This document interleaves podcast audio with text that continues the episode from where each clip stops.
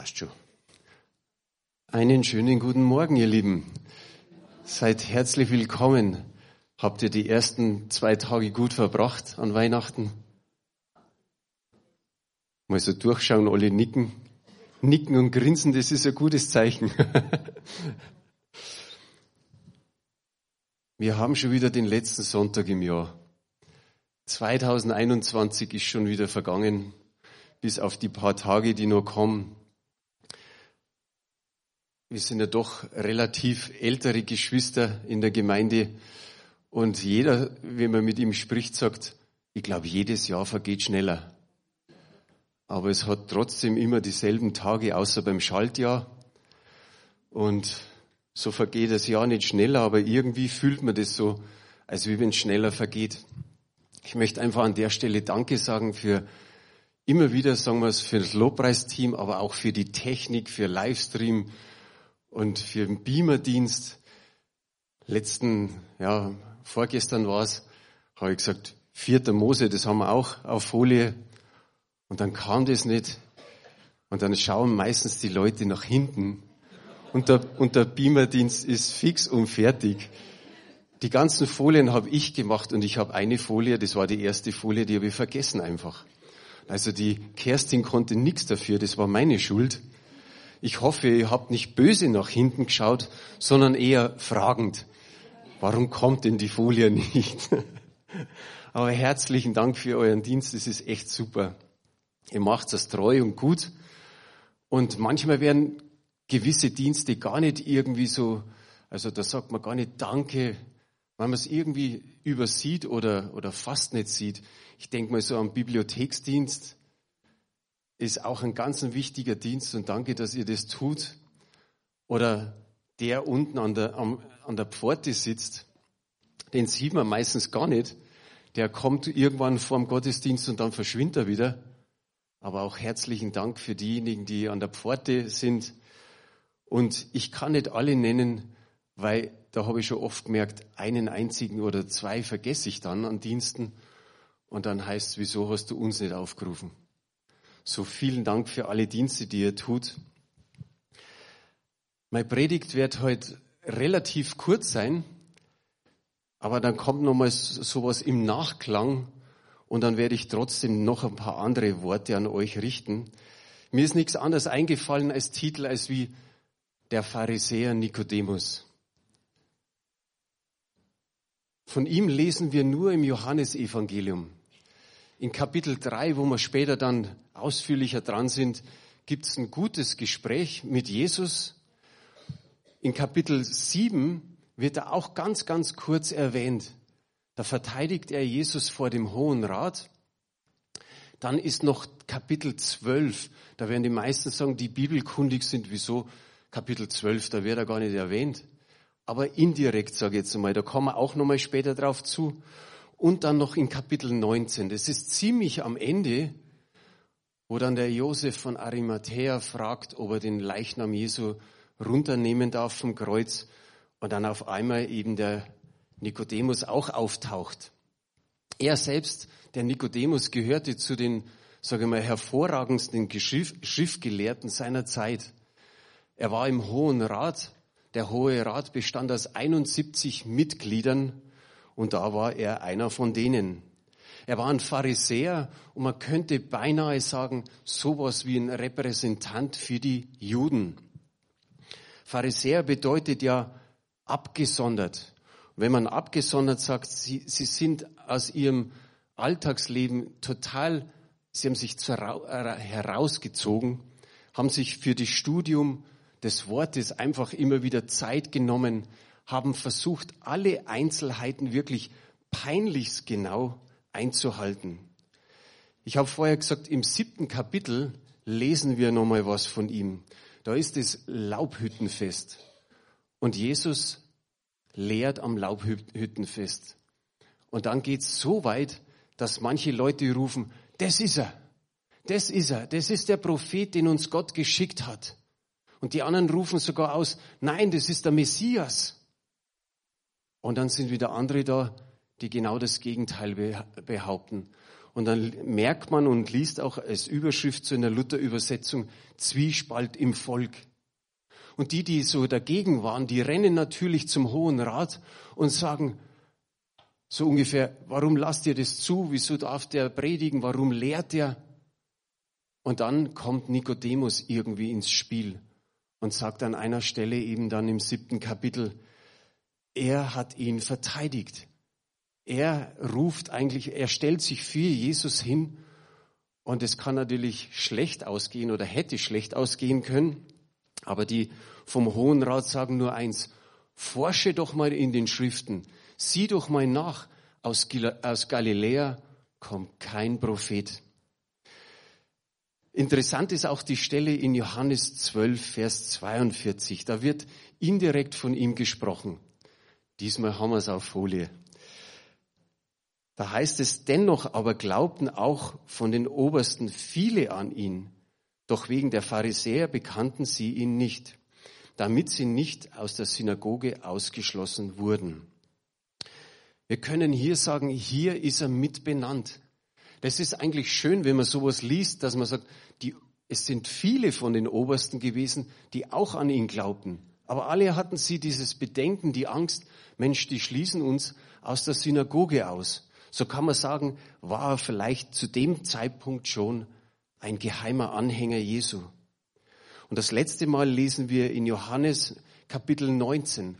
Da ist es, was ich vorher gesagt habe, Josef von Arimathea bittet den Pilatus, dass er Jesus vom Kreuz nehmen darf. Und dann kommt auf einmal der Nikodemus mit dazu, spendiert 100 Pfund Myrrhe und Aloe. Was sagt uns das?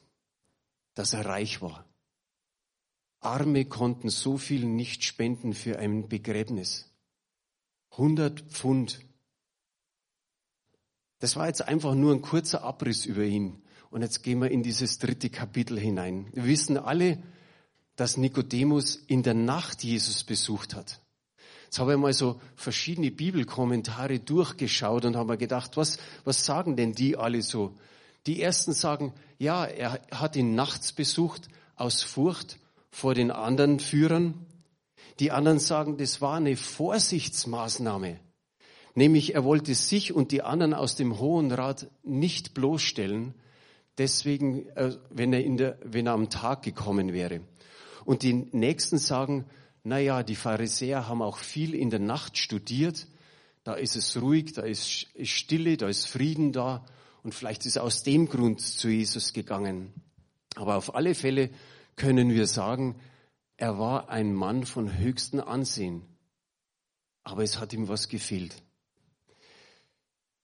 In dieser Nacht kam ihm der Nikodemus zu ihm. Und für ihn war es total wichtig, es steht ja so in der Bibel drin, wer ist dieser Mensch? Er wollte herausbekommen, wer ist dieser? Er wollte die Wahrheit wissen und nicht irgendein Gerücht.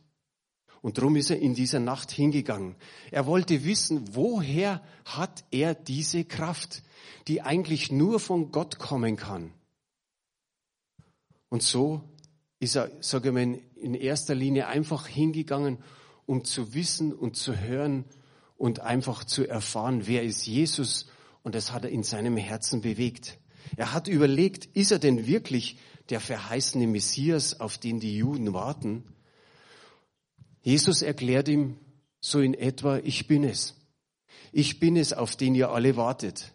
Und wir wissen, alle frommen Juden, auch das ganze Volk, alles hat auf Jesus gewartet. Oder besser gesagt, auf den Messias. Und ihre Vorstellung war aber ganz, ganz anders. Sie haben gesagt, wir sind unterdrückt von den Römern und es muss endlich der Messias kommen, der es ihnen zeigt der die Widersacher vernichtet, der einfach mal dem Bösen es heimzahlt und dass wir nicht mehr in der Unterdrückung mit den Römern leben müssen. Aber wie wir heute in unserer Zeit, wir wissen, dass Jesus nicht so ist. Er war ganz anders, als sich die Juden ihn vorgestellt haben. Er ist nicht gekommen, wie wir vorher auch gesungen haben, zu richten, sondern er ist gekommen, um zu retten. Und es ist einer meiner Lieblingslieder. Lasst uns anbeten den Herrn. Jesus, der Retter, ist da. Das ist so ein richtiges Vorweihnachts- und Weihnachtslied, da wo man immer wieder ausdrücken kann, er ist der Retter der ganzen Welt. Und wir hoffen, dass noch viele Menschen wirklich ihm nachfolgen werden. Die Frage ist jetzt, wie handelt jemand, der retten will? Was macht er? Er versucht alles Mögliche und er kann nicht in Distanz bleiben. Stell dir mal vor, du stehst vor so einem Schwimmbecken, egal ob jetzt Hallenbad oder Freibad oder vielleicht stehst du auch am Rand von einem See und du siehst da so gar nicht so arg weit weg, da macht einer komische Bewegungen. Das schaut irgendwie aus, als wie wenn er ertrinkt. Du wirst nicht irgendwie am Beckenrand stehen bleiben und sagen, hallo du, mach mal mit den Armen und mit den Füßen solche Bewegungen, da kannst du schwimmen. Nein, du wirst wahrscheinlich den, den Bademeister rufen oder du springst selber rein, um ihn zu retten. Ganz ein einfaches Beispiel. Zweites Beispiel. Der Rettungssanitäter. Auch er kann nicht einfach sagen, okay, ich bleib daheim, jetzt bin ich zwar angerufen worden, und er wird auch nicht am Telefon sagen, versuchen Sie sich mal selbst in die stabile Seitenlage zu legen, sondern er, er sagt, ich, ich muss alles riskieren, damit ich dem Menschen helfe. Und er wird alles tun, damit er hinkommt, damit er ihn untersuchen kann, damit er ihn verbinden kann. Und es kann sein, dass er sich richtig schmutzig macht. Nicht immer sind die Straßen sauber, mal einfach Pfützen, dreckige Pfützen. Vielleicht muss er genau sich so in einer Pfütze hineinknien, damit er dem gut helfen kann und ihm verbinden kann. Vielleicht ist es auch das Blut des Verletzten, das ihn ein Stück weit schmutzig macht. Aber im Endeffekt ist alles egal. Er wird alles einsetzen, um diesen Menschen zu helfen. Die Frage ist natürlich, wie kommt er hin? Natürlich mit, mit seinem Wagen. Und er wird die Sirene einschalten. Er wird vielleicht hupen noch zusätzlich. Er wird die, die, die Blaulichter einschalten. Und wir merken es oft im Verkehr, dass wir sagen, okay, irgendwo kommt ein Geräusch und man, such, man versucht auf die Seite zu fahren. Aber ihm ist es egal, wenn die Leute nicht auf die Seite fahren, dann nimmt er die Gegenspur. Er setzt alles ein, er riskiert im Endeffekt auch teilweise sein Leben, weil er sagt, ich muss so schnell wie möglich an den Unfallort kommen. Und wenn wir das sehen, dann können wir sagen, okay, dann sehen wir wieder, wie wichtig ein Menschenleben ist. Und als zweites, dass Verkehrsregeln dann nur zweitrangig sind. Und genauso können wir uns vorstellen, dass Jesus auf diese Welt gekommen ist, als der Retter. Er ist dem Menschen so nahe gekommen, dass für die Frommen komisch war. Es war für sie eher noch abstoßend, wie Jesus den anderen Menschen begegnet ist. Die Pharisäer und die Schriftgelehrten hatten wirklich Mühe, dass Jesus so war, wie er war. Sie konnten nicht begreifen, warum er mit Kriminellen, mit Leberkranken, mit Zöllnern, mit, mit Prostituierten einfach so umgegangen ist. Und dann noch stirbt er eigentlich wie so ein Räuber, wie so ein Verbrecher auf übelste Art am Kreuz. Aber das hat Jesus alles getan, um einfach dem Menschen nahe zu sein, um sie zu erreichen und zu erretten. Und es ist die gute Nachricht, die so, wenn ich unsere Leute anschaue, sagen kann, ja, wir alle wissen, wir haben Rettung gebraucht und wir haben unser Leben Jesus in die Hände gelegt. Sonst hätten wir keine Chance bei Gott. Da gibt's keinen Umweg. Da gibt's nicht irgendwo eine Möglichkeit, wo wir sagen könnten, vielleicht kommen wir so auch zu Gott. Niemand kommt zum Vater denn durch Jesus Christus. Und wenn er mein Retter ist, brauche ich vor dem Gericht keine Angst haben. Wie gut tut es uns im Innersten, einfach zu wissen, wenn es mal so weit ist, und wir wissen nicht, ob der Tag heute oder morgen oder übermorgen vielleicht schon ist, aber wir wissen, wir kommen zu ihm, wir müssen nicht mehr das Gericht befürchten. In Hebräer Kapitel 9, die Verse 27 und 28 heißt es, jeder Mensch muss einmal sterben und kommt danach vor Gottes Gericht. So ist auch Christus ein einziges Mal gestorben, um alle Menschen von ihren Sünden zu erlösen. Wenn er zum zweiten Mal kommen wird, dann nicht, um uns noch einmal von unserer Schuld zu befreien. Dann kommt er, um alle, die auf ihn warten, in seine neue Welt aufzunehmen. Jesus rettet mich davor. Er ist extra deswegen gekommen. Und auf seiner Rettungsaktion, und wir müssen uns jetzt vorstellen, wie jetzt unseren Rettungssanitäter, ist auch den, den Pharisäern einfach mal so in den Gegenverkehr reingefahren. Er war ganz anders, wie sie ihn sich vorgestellt haben.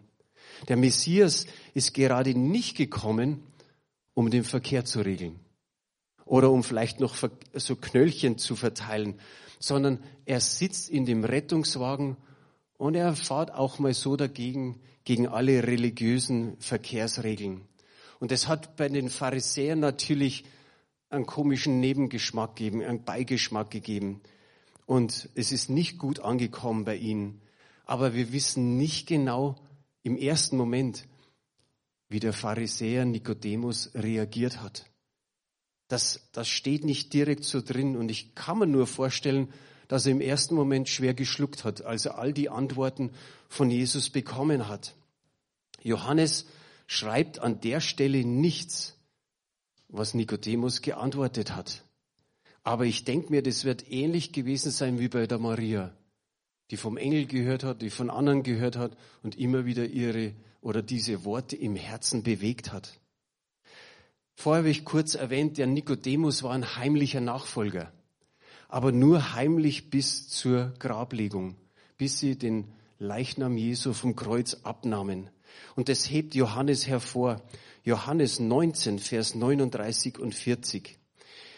Es kam aber auch Nikodemus, der vormals in der Nacht zu Jesus gekommen war und brachte Myrrhe gemischt mit Aloe, etwa 100 Pfund dann nahmen sie den Leichnam Jesu und banden ihn in Leinentücher mit Spezereien, wie die Juden zu begraben pflegten. Als Jesus begraben wurde, da erst ist der Nikodemus sozusagen aufgetaucht. Da hat er gespendet für das Begräbnis und da hat er sich zu erkennen gegeben als Nachfolger Jesu Christi. Ich denke wenigstens so, oder sage mal, so fühle ich. Es ist immer so ein ganz kleines Fragezeichen, weil wir, weil wir es nicht so hundertprozentig lesen. Aber wir können sagen, er hat nicht nur hier das Ansehen riskiert, sondern viel, viel mehr. In der jüdischen Überlieferung im Talmud heißt es, dass Nikodemus später zu den Christen gezählt und aus der Synagoge ausgestoßen wurde. Genau das, was er noch, ich sage mal in Johannes 12, eigentlich so ja nicht wollte. Da war er noch nicht bereit dazu, diesen Schritt zu gehen.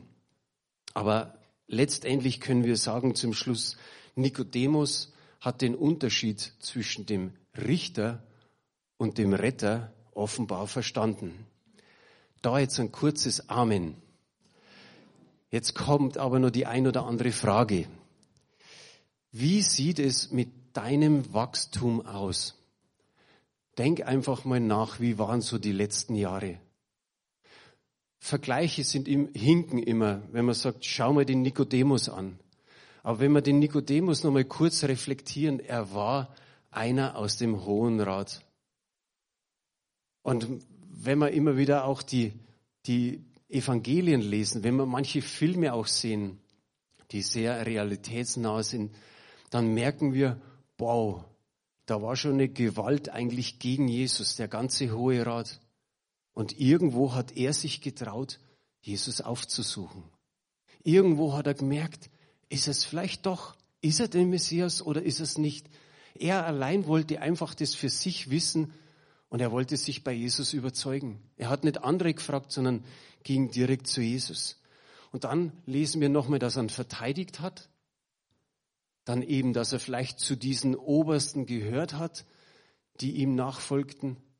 Und am Ende merken wir, okay, er outet sich.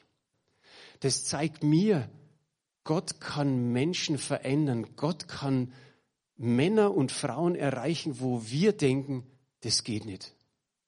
Der doch nicht oder die doch nicht. Auch in unserer heutigen Zeit. Aber der war auch einer von denen, wo wir sagen, unerreichbar. Und da ist ein Wort drin in dem unerreichbar, reich. Das war sogar ein Reicher. Auch das noch. Hoher Rat und reich war er. Und was hat Jesus gesagt? Hm, für die Reichen wird es ein bisschen schwierig, ins Reich Gottes zu kommen. Aber trotzdem hat er gesagt, es ist ihm alles möglich. Und ich, ich, ich rede von ihm und dann können wir den Paulus gleich hinten dran setzen. Zwei Kaliber, wo wir sagen würden, die ins Reich Gottes, pff, ob das möglich ist. Aber denkt einmal an uns, dass auch wir solche Kaliber zu Gott führen können. Da wo wir denken, unerreichbar. Aber Gott kann uns gebrauchen. Wir sind Botschafter an Christi Stadt. Wir müssen uns nur zur Verfügung stellen. Manchmal ist es schwer. Es braucht unser Ja. Es braucht komplett unser Ja. Der Heilige Geist überfordert uns nicht, dass er sagt, na ja, du musst, du musst, sondern er braucht unser Ja. Nikodemus war ein heimlicher Nachfolger bis zur Grablegung. Und dann hat er alles riskiert, er hat sich komplett geoutet. Die Frage an uns ist, bist du ein heimlicher Christ? Ihr kennt es alle. In der Gemeinde zeigen wir, dass wir den Herrn nachfolgen, preisen und loben den Herrn, beten, hören die Predigten an, gehen in die Gemeinschaft hinein und so.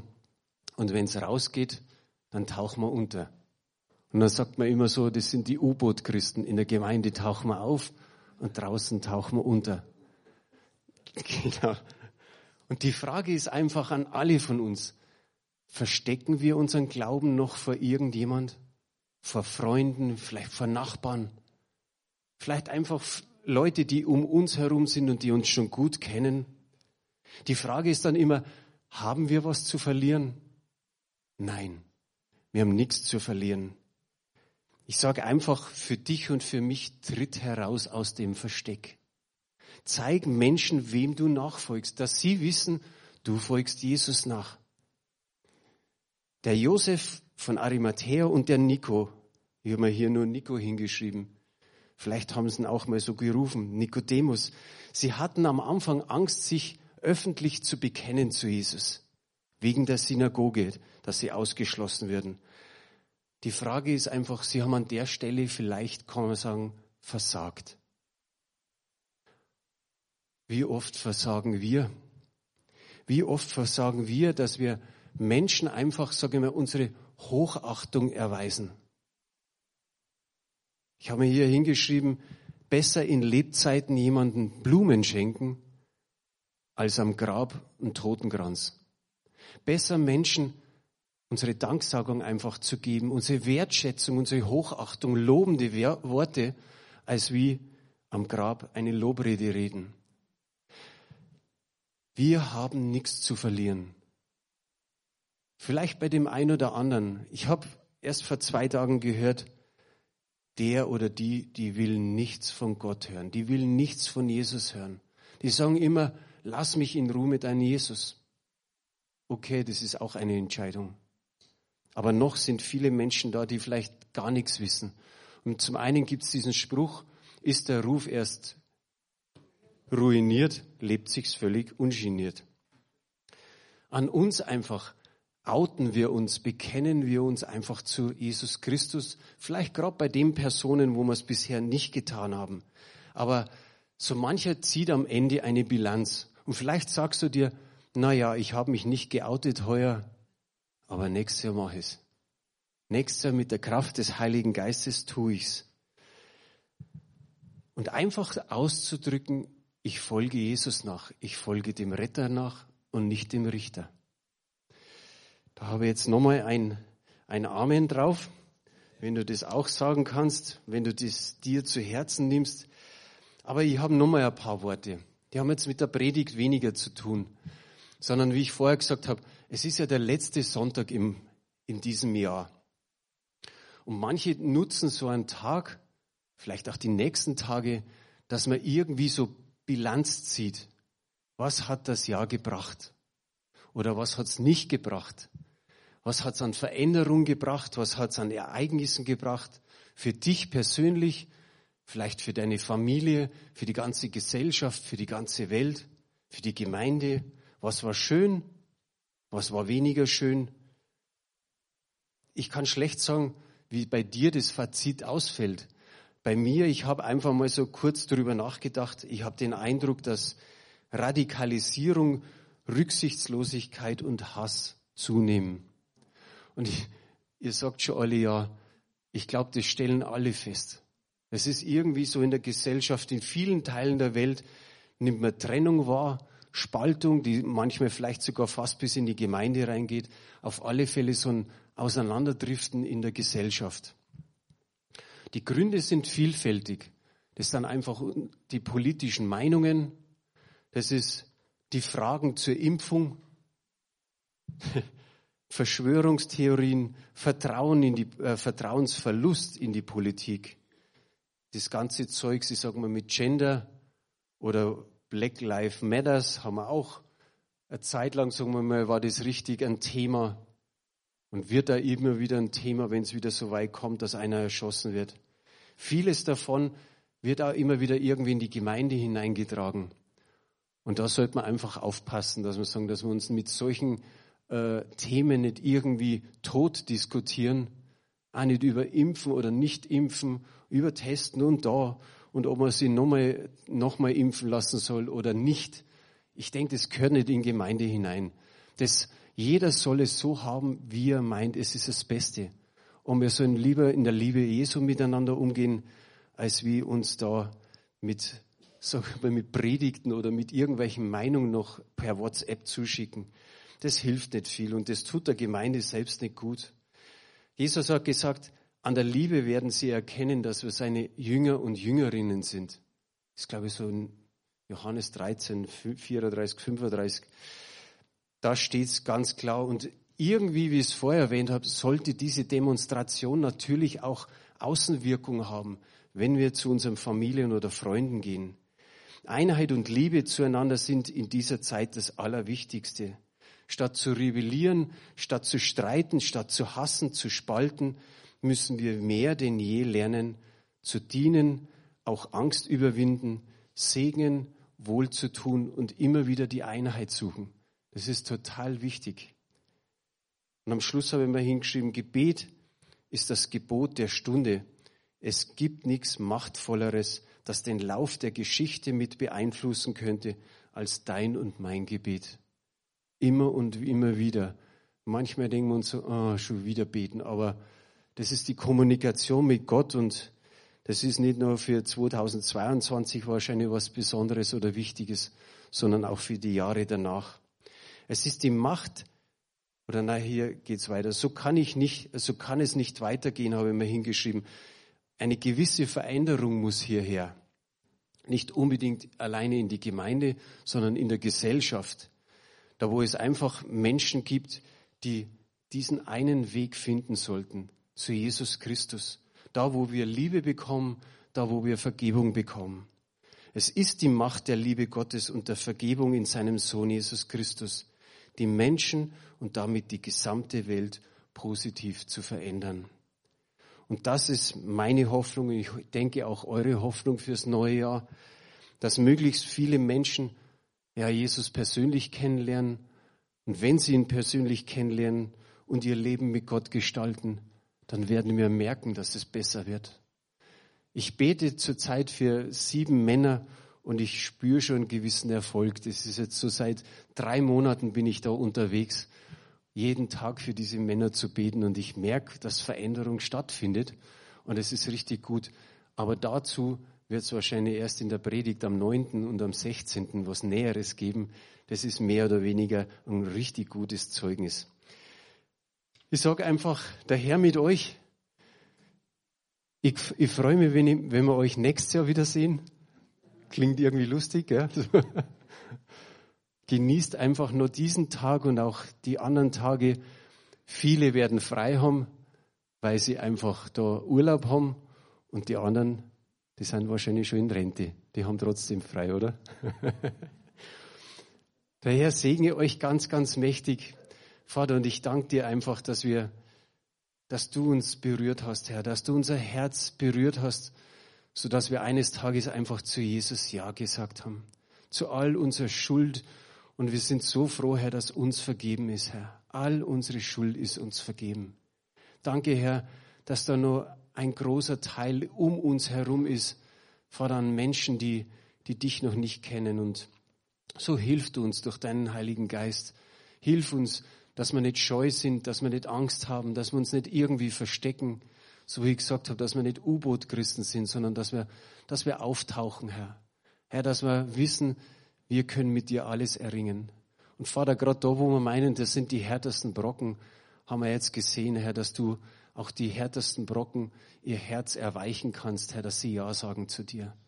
Danke, Vater, dass wir so in dieses neue Jahr hineingehen dürfen, mit deiner Kraft, mit deinem Frieden und auch mit deiner Freude.